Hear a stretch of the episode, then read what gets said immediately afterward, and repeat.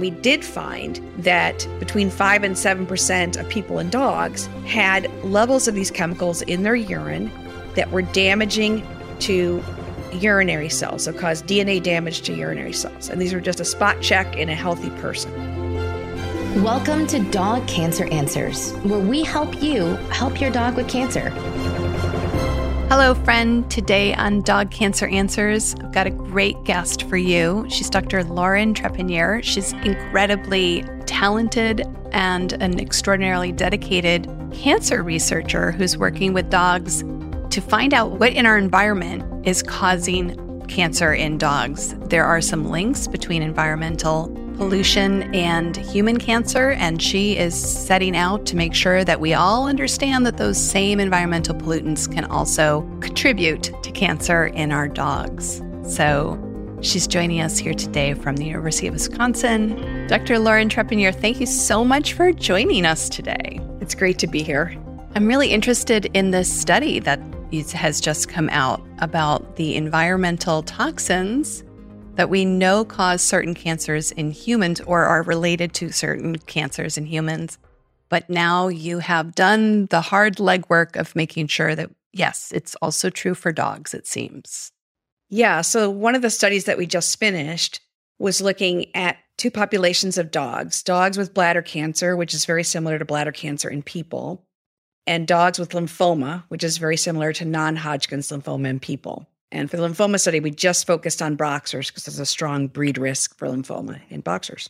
And for the lymphoma study, we found that if you looked at the counties in which dogs with lymphoma lived compared to the counties of dogs that were the same age, breed, and sex, but didn't have lymphoma, that those dogs lived in areas with higher ozone. So we think of ozone as a good thing up in the, the stratosphere because it protects us from U V radiation. But ozone close to the surface of the earth where we live is a sign that there's pollution. And ozone is a breakdown product of chemicals called V O Cs ah. that are pollutants in the environment. So if you have high ozone, that's a marker for high V O C air pollution. So things like benzene and other chemicals that we're familiar with, things that are found in industrial pollution, but also in diesel exhaust and car exhaust. So ozone is in the air, yes, but it can be broken down by chemicals that are used in processing plants or in everyday materials that could break down and release it. And the ozone's now next to our heads rather than way up in the sky protecting us from the sun. Right, and it has some human health problems too. So if there's high ozone in the air, people tend to have more asthma and things. It's not clear whether it's the ozone itself or it's just a marker of high air pollution. Mm-hmm. So we, we saw that dogs were more likely to live in these counties that had high V O C concentrations. And we're now looking at where these dogs live and whether it's close to areas of oil and gas drilling or particularly fracking, oh. which is unconventional oil and gas drilling where you send a horizontal drill, agitate the earth with chemicals, and then suck up natural gas that is released by that fracking. And we were able to map all the oil and gas drills and fracking sites in the country through a website called Enverus, and we can match that exactly with where those dogs live. And so we're working on that in both boxers with lymphoma and golden retrievers with lymphoma. So this is an ongoing study. Yes. Moving forward, we are looking at boxers and golden retrievers with lymphoma, not just where they live, but we're actually measuring chemicals in their urine. So we're measuring metabolites of two V O Cs. So one's a metabolite of benzene, so air pollutant, and one's a metabolite of trichloroethylene, another pollutant. And these are found in the air. And they've both been associated with lymphoma in people, you know, under working conditions in factories. And so we chose them because there's a strong link with lymphoma in people. We want to see if lower concentrations in air pollution, you know, not in an occupational setting, might be a trigger for lymphoma in dogs. So we're looking at boxers with lymphoma and golden retrievers with lymphoma, as well as matched controls. Matched controls, meaning there are dogs who are identical in, in all of the important ways, but do not have lymphoma. Right. Age, breed, sex, but no lymphoma. So they, they've lived to the same age as that similar dog and have not gotten lymphoma. Doesn't mean they will never get it, but they don't have it now. And we're measuring the metabolites of benzene and trichloroethylene in their urine. We're also measuring those chemicals in the air in the home. For the boxer study, we send the owner this canister and they open the valve, put it on their kitchen counter for eight hours, close the valve, send it back to us so we can measure airborne chemicals in the home. And we're also measuring herbicides. So we're measuring herbicides in the urine and herbicides in tap water, because you can see herbicides as runoff from, you know, agricultural waste. And we're focusing on Roundup, which is glyphosate, mm-hmm. two four D. And these are two chemicals that have been strongly associated with lymphoma in people. And so we want to see if there's the same association in dogs, whether it's a golden retriever or a boxer. So are the chemical levels that you're looking at that are specifically in the home, have they done those sorts of studies for humans where they're looking at home chemicals, or do they only focus on the workplace? In the United States, it's mostly been workplace exposure. So people will wear badges or they'll measure, you know, benzene that's stuck to hemoglobin or other chemicals in your blood. You know, they can measure it in your bloodstream. There are some studies from China and other industrialized countries looking at, say, benzene exposures in children in schools that are in industrial versus rural areas. And there's, you know, there's differences in benzene concentrations in those kids. But there hasn't been a lot of work looking at it in the home environment. And so on another level, we're interested in this because multicentric lymphoma in dogs is very similar to non-Hodgkin's lymphoma in people. And there are certainly plenty of people that get non-Hodgkin's lymphoma that don't have, you know, industrial jobs or other risk factors.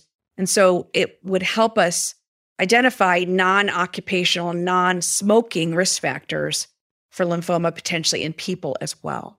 Right. So this could be, it's for the dogs, but it's also possibly for people. That there may be things that are present in our homes and are being broken down and we're just unaware, right, that they are causing real problems later on.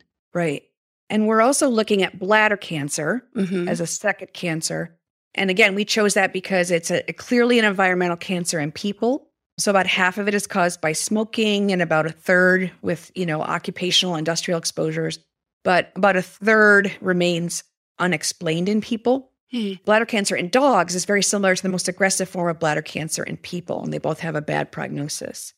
So again, we're taking dogs with bladder cancer and dogs that are made matched for age, breed, and sex who don't have bladder cancer, and we're measuring a different group of chemicals to see household exposure to these chemicals are associated with bladder cancer. And we're focusing on arsenic, which can be found in tap water and some foods, but also in dust. You can measure it in the dust in your house. Hmm. And acrolein, which is an indoor air pollutant from frying foods, but also from industrial pollution. Industrial pollution, like maybe it's in carpets or? It's in cigarette smoke. It's in industrial pollution. Okay. So like if you would, I don't know, I don't want to name a brand, but like a little oil to loosen up your lock and you spilled it on the floor, you might, there might be something there. That's not acrolein, but th- those would be like volatile organic compounds that would okay. be in sort, sort of those household chemicals. Okay. And so we're measuring these acrolein, arsenic, and then some herbicides in these dogs with bladder cancer and controls. And for this study, we're also measuring the levels of those chemicals in the owners of these dogs. Oh. So we did a preliminary study in healthy dogs and healthy, their healthy owners, and we found that high levels of acrolein metabolites in a dog was a signal for high levels of acrolein metabolites in their owner, mm. which tells us that it's coming from a shared source. Mm-hmm. And we saw the same thing for arsenic. So mm. that tells us it's probably not, you know, in the food, because these dogs were typically eating commercial kibble and the owners obviously weren't. Most owners don't. Yeah. Yeah. We think there's some shared environmental exposures related to acrolein and arsenic. And we're looking at the levels that we measure and then exposing human and dog urinary cells to those levels of chemicals to see whether they're high enough to cause D N A damage. And we did find that between five and seven percent of people and dogs had levels of these chemicals in their urine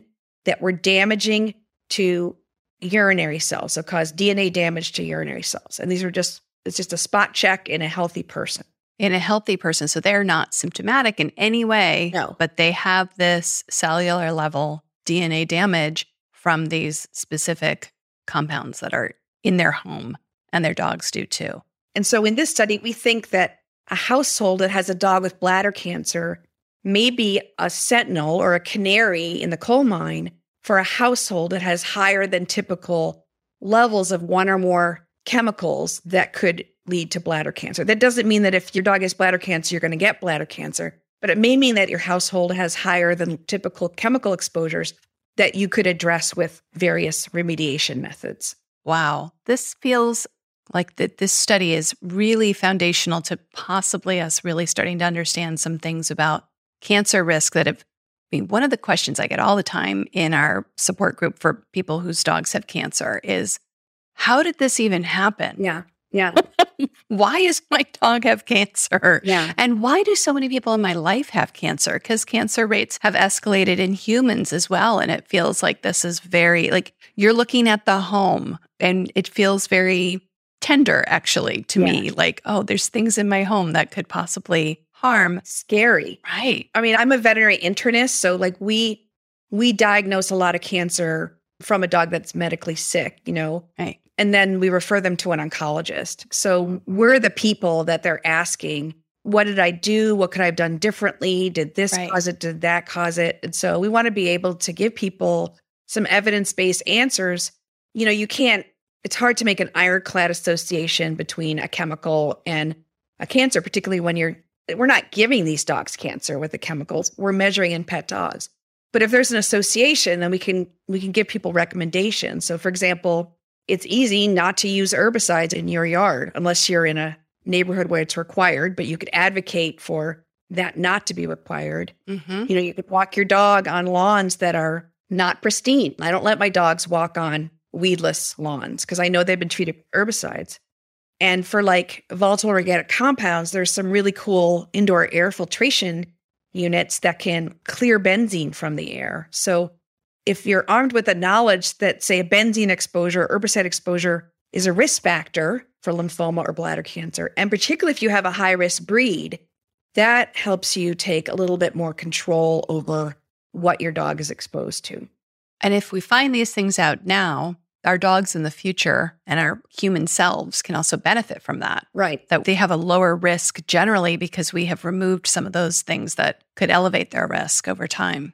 That's the hope. And, you know, also if these chemicals are damaging D N A or altering D N A gene expression, which the chemicals can do that too, and that's ongoing even after the cancer is diagnosed, you know, that may make it harder for the dog's cancer to be cured if it's constantly, you know, making new mutations and things. So hmm. it also could potentially benefit dogs that have already been diagnosed with cancer if there's strong associations with particular exposures. This is making me think about how we started doing this podcast because we are associated with a book called The Dog Cancer Survival Guide that Doctor Dressler, I think he authored it in two thousand seven. We published it in two thousand eight. And there's a lot of information about environmental pollutions. And one of the huge pushback we got at the beginning, especially less lately, but certainly a couple decades ago was, don't worry about things that you can't control. Like, why are you even telling people about the problems in the water, the problems in the soil, the problems in the food supply? Like, why are you talking about these things? And this is why, because we can do something about it. And we might not be able to do something right today, but it changes the way that we live and it's better health for everybody. Right, right. You mentioned that you're an internist. I understand that you have a couple of board certifications. Talk a little bit about your background, your credentials. What brought you here? So I went to vet school at Cornell because I grew up in upstate New York. And then I did residency training in internal medicine. So that's a board certification, you know, basically any disease in the abdomen plus respiratory disease we specialize in. Because we use so many medicines and we study the way disease develops and responds, I got interested in pharmacology or drugs. And so I ended up doing a PhD in pharmacology and getting boarded in, in veterinary clinical pharmacology as part of that, which means I, wow. I didn't get a real job till I was forty. You like to learn things. Yeah. yeah. That's your job. It, I mean, every step I took, I was enjoying and making enough money to live on. So it was fine. Yeah. But what a gift, you know, we need people like you who want to learn things. Thank well, you. It is, it is a luxury because, you know, when you're in specialty practice, you're seeing cases all day and you don't really have any time to do research, you know? And so in an academic environment, we have time dedicated to do research and we're, we're expected to do it. And we have, you know, the opportunity to have graduate students and things. So to me, it's a real luxury to be able to sit and think about these things, read papers, make connections, and come up with ideas to test. Well, that's a great place to just take a quick break. And then we'll be back after the break with Doctor Lauren Trepanier. And now, a message from your dog. Ooh, every day with you is like a day at the beach, and I want as many beach days as possible. Oh, I want to run. I want to sniff. Ooh, I want to find a good stick to carry. Oh, I want to roll in the grass. Oh, and warm my belly in the sun. Oh, I want to walk with you, run with you, sleep with you, eat with you. And when I eat with you, I want Everpup. The green, grassy beef liver smell wakes my senses. Oh, you may not realize this, but it tastes like homemade gravy. It infuses any food you give me with healthy life vibrancy. Oh, I can feel it. Everpup traveling to every cell in my body, nourishing each one. I'm so grateful to be your dog. And for the Everpup you give me. So now that you know what your dog wants, get Everpup, the ultimate dog supplement. Everpup is available in select pet shops and on Amazon. But to get the best price possible, join the Everpup Club at everpup club dot com, where you'll get your first jar for just eight dollars with free shipping anywhere in the U S. Go to everpup club dot com and use the discount code D P N. That is everpup club dot com. Everpup every day. If your dog has cancer, you need to get a copy of the best-selling animal health book, The Dog Cancer Survival Guide. Because no matter what you've heard, there are always steps that you can take to help your dog fight and maybe even beat cancer. At nearly five hundred pages, this comprehensive guide is your complete reference for practical, evidence-based strategies that can optimize the life quality and longevity of your dog. It's written by two of the most respected names in dog cancer, full-spectrum veterinarian Damian Dressler and veterinary oncologist Susan Ettinger.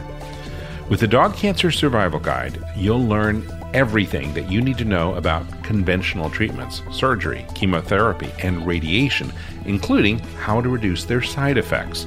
You'll also discover the most effective non-conventional options, including nutraceuticals and supplements and diet, as well as mind-body medicine. What I love most about this book, which I've used with my own dog Kanga when she was diagnosed with cancer, is how to analyze the options and develop a specific plan for your own dog based on your dog's type of cancer and your dog's age, your financial budget, as well as your personality.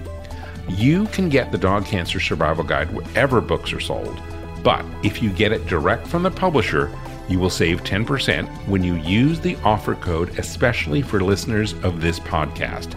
Just go to dog cancer book dot com, and when you check out, use the promo code PODCAST, and you will save ten percent.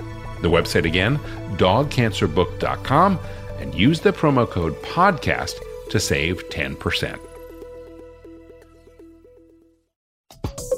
I want to let you know about an important newsletter. It's called Dog Cancer News. Now, with a name like that, it is not for everyone.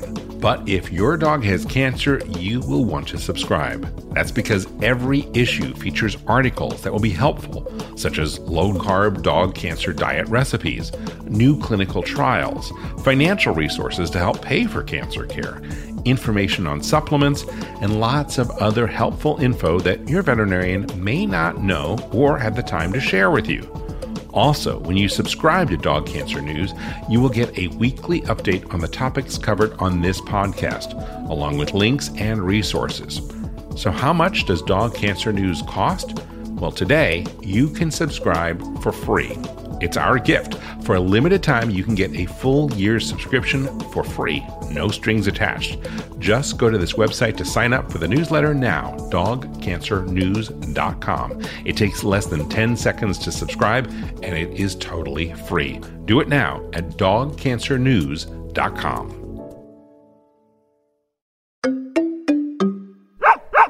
So let's go back to our conversation with Doctor Lauren Trepanier. We were just talking during the break about One Health, which is this sort of new way of looking at health, not just for humans as separate, but as all of us as animals who share an environment and often have similar issues going on. So why don't you talk a little bit about this, this initiative that's going on and how you're involved in it and what it's looking like for the future? Well, the advantage of looking at, say, a dog with a cancer that is the same as what people get is dogs have a compressed lifespan. So they get the cancers at an earlier time frame, and they tend to have a, just a more accelerated course of disease. Mm-hmm. And so if you're looking for an environmental trigger, it's going to be closer to the time frame in which they got the cancer than a, a person where it might be decades later. We'll remember it. Right. We'll be like, oh, five years ago. I remember five years ago with my dog. It, yeah, it's hard to remember, you know, twenty years back. Right. And so I'm part of a, a C T S A One Health Alliance,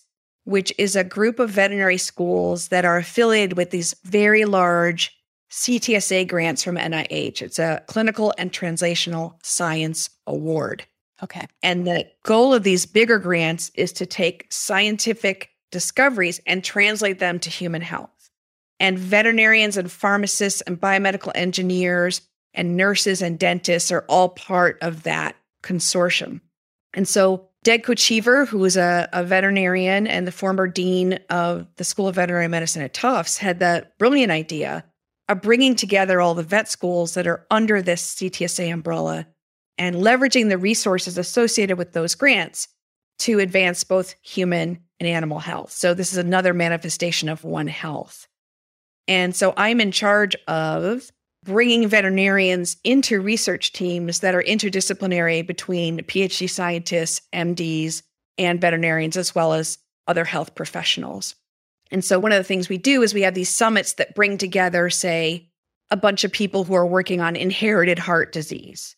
And we look at it in cats and dogs and people and monkeys and try to make connections and try to figure out what we can learn from each other. Because mouse models are very elegant because you can really break down specific causes, but these mice usually don't have normal immune systems and they don't live in the same environments as we do, and they're not being exposed to the same levels of chemicals that we are. But right next to us on the couch is a little canary who is exposed to those chemicals at the same level as we are, who does have a functional immune system and gets the same cancers that we do. So the spontaneous diseases that occur in animals, particularly environmental cancers, I think are really, really important, not to replace mouse models, but to provide another piece of the puzzle.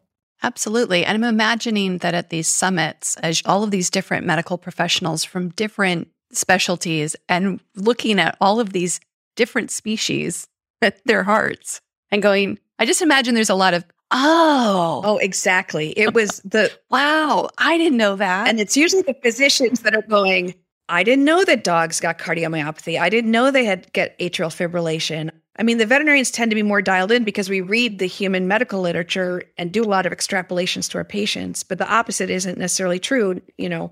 Yeah. But so it's it's cool to see the physician kind of go, what? You know, I don't have to like induce this disease. I can go out and recruit pets that have this disease. And so it's it gives them another tool to answer questions.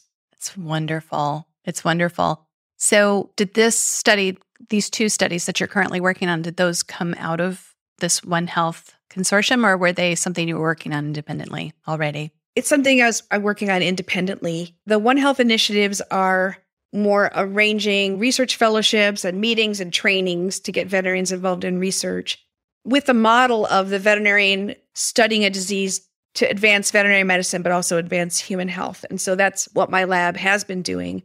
Our two current grants are funded by the A K C Canine Health Foundation. Yeah. And we just got a large grant from U W to look at the Golden Retriever Lifetime Study cohort. I don't know if your listeners yeah. are familiar with this, but it's a Morris Animal Foundation, the largest longitudinal study of dog health in the world when it was started. And it's focused on Golden Retrievers because they have a high incidence of cancers like lymphoma and hemangiosarcoma. Mm-hmm. And the strength of the study is that the owners enroll their dogs when they're less than two years of age and come in for blood samples, urine samples, other samples every year. And so we're able to take Goldens that developed lymphoma and Goldens of the same age that did not. And we're going to be measuring these environmental chemicals in their urine, like I described. But we're also able to look at the year prior to diagnosis. We can look at chemical concentrations in their urine, and we can also look at potential markers of the chemicals causing D N A damage in their blood before they develop lymphoma, which could be potentially an early screening test or a way to tighten the connection between the chemical and the cancer if you can show that there's an association with early D N A damage. Wow. So I have like three different questions. I'm trying to figure out which one to ask first. First, I think I'll ask. So the Goldens that are currently enrolled in the Morris Animal Foundation study, which we've had them on several times, and we'll put links in the show notes to all of that. And also the A K C, I just spoke with the Canine Health Foundation. So we'll put links to that in the show notes as well. So you're going to be able to recruit from the Golden study at Morris for your Golden lymphoma study. Right. And then be able to talk to those two programs. We'll talk to each other about that dog and be able to say, oh, here's what's going on in the environment in their home.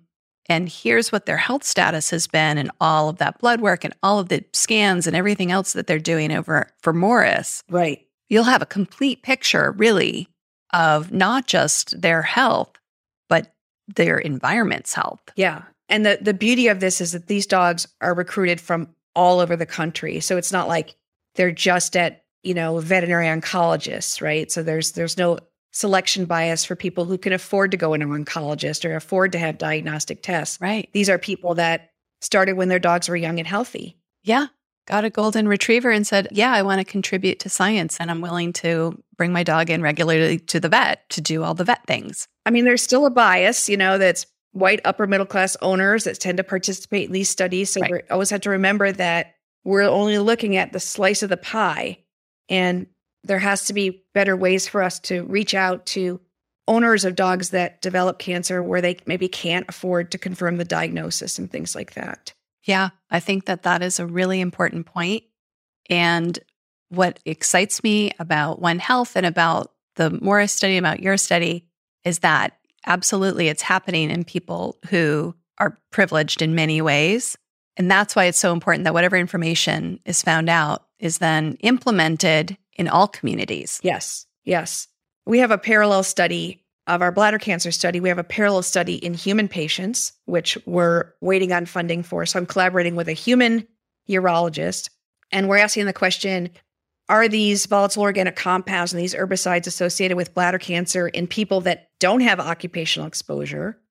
And are these exposures higher in people of lower socioeconomic strata? Hmm. So there's various measures you can look, education, income, and there's various, you know, areas of counties that are categorized by actually social deprivation index. So mm-hmm. uh, whether it's a lower socioeconomic area, because we would hypothesize that these areas that are less privileged may have higher levels of the pollutants that we're interested in as far as bladder cancer. Yeah, I would certainly make that assumption. That seems like a good working hypothesis. Yeah.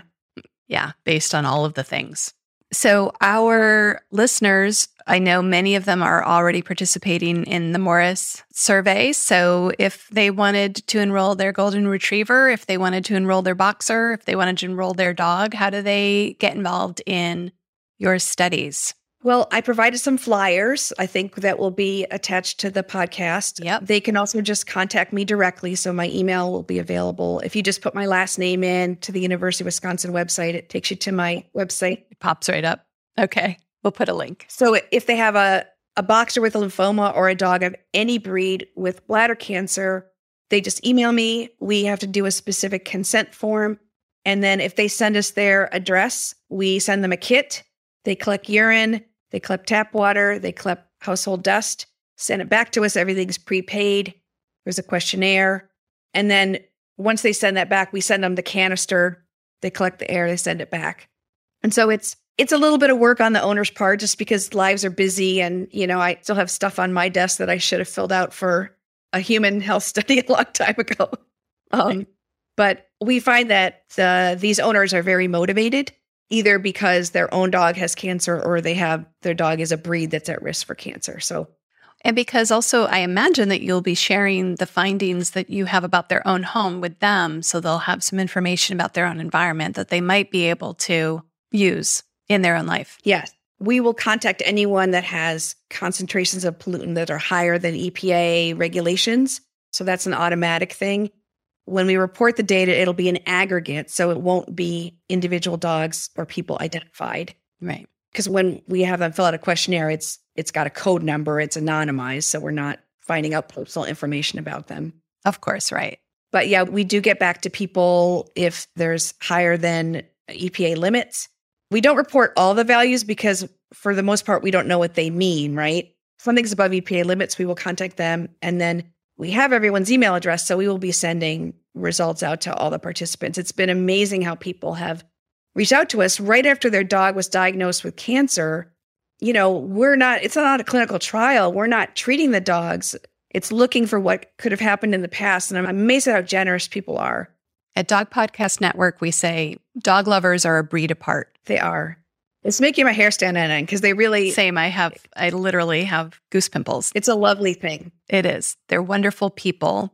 I think they listen carefully to their dogs and take their lessons well. Yeah. As they should. And when their dog gets cancer, of course, they're terrified and so sad. And they want to do everything they can to help this beloved family member. But they genuinely also think about all of the dogs. They do. And think, I want to help all of the dogs. And if I could spare anybody from going through this, I would. And so we just have the most generous listeners. Yeah. So I know that if you've got a boxer or any breed that has bladder cancer or golden, you're going to be filling out the forms and asking to participate because I know how generous yeah. our listeners are. we we really appreciate yeah. it. And it's heartbreaking for me to see the pain in people's emails when they contact us because I have been there. I've had three boxers of my own have died of lymphoma. And so this is personal for me. Oh, yeah. So if we wonder where ideas for research come from. Yeah. It comes from the heart. yeah. It comes from the heart. I think that's probably true for most scientific research is that it's a personal human story behind it that instigated it. Yeah, that's very true. I, I find that a lot of grad students that come to work with us have a family member that, it, you know, have had lymphoma or had bladder cancer. It's very personal for them. Yeah.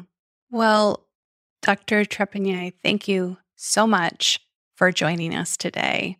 Really appreciate it. I loved it, Molly. Thank you so much. Hi, Kate Baisdow. Hi, Molly. Producer of Dog Cancer Answers. So glad you joined me to debrief about that wonderful conversation that I just had with Doctor Lauren Trepanier. What a cool pair of studies, both the information that we're getting from them already and the stuff that they're looking at going forward. I think the thing that captured my imagination the most was the the bottle they're going to send so that you can put it on your counter, uncap it, and it'll capture the air in your home. Yeah, to be able to actually know what's going on in the air in your home that both you and your dog are breathing, and then the water supply that you and your dog are drinking of. I mean, I feel like we've all heard of Flint, Michigan. Of course. But there's so many other water supplies that are compromised that we may not know about because it's a lower level. Because it's a lower level. And the idea that healthy dogs and healthy people in the pre-study were already seeing D N A changes in the cells in their bladder. My vision is in the future, you have like a dipstick for your water and you stick it under your tap. Because if you can measure those things directly in your home, then you can make changes. Yeah. And you can make remediation, or you could make different choices, like maybe I won't put in, maybe I won't use that kind of paint, or I don't know. There's a million things, right, that you don't even think about, yeah, but could be contributing. Mm-hmm. And so many things that maybe we just don't know about yet, like asbestos. for so long, it was a great thing. Cause right. Yep. Flame retardant, right? That's what asbestos yep. is used for. And then it turned out, oh, by the way, if you inhale it, you're going to get cancer. Almost guaranteed.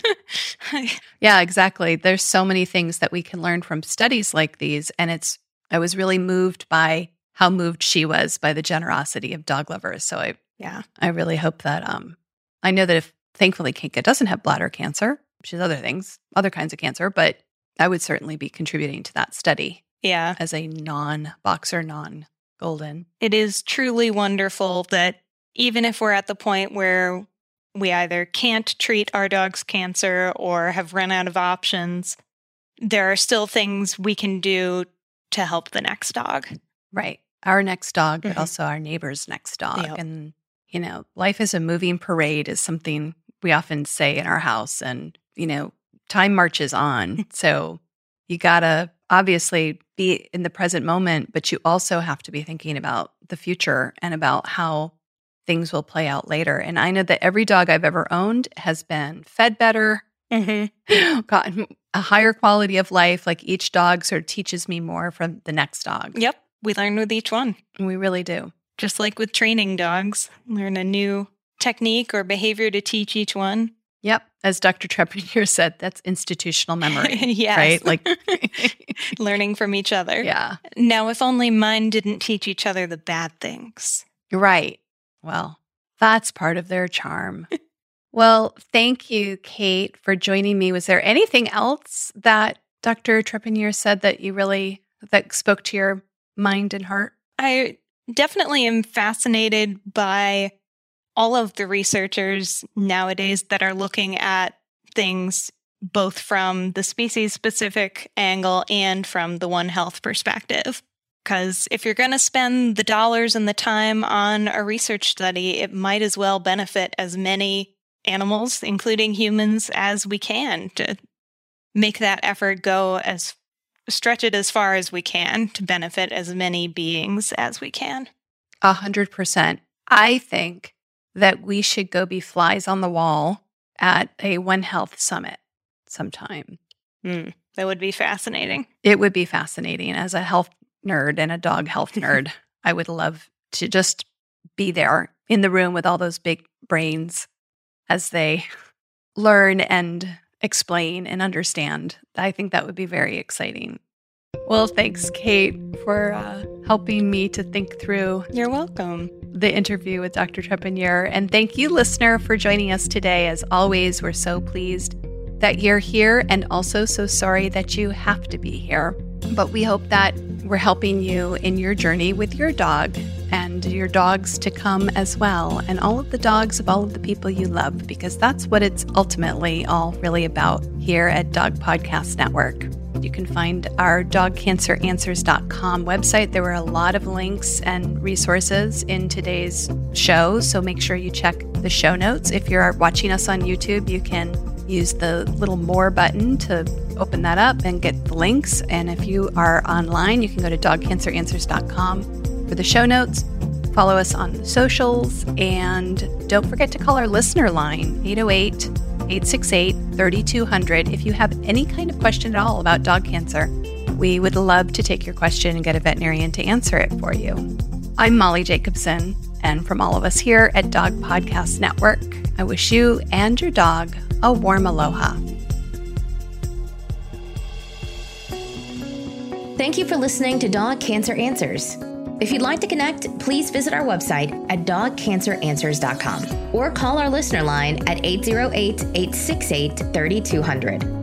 And here's a friendly reminder that you probably already know. This podcast is provided for informational and educational purposes only. It's not meant to take the place of the advice you receive from your dog's veterinarian. Only veterinarians who examine your dog can give you veterinary advice or diagnose your dog's medical condition. Your reliance on the information you hear on this podcast is solely at your own risk.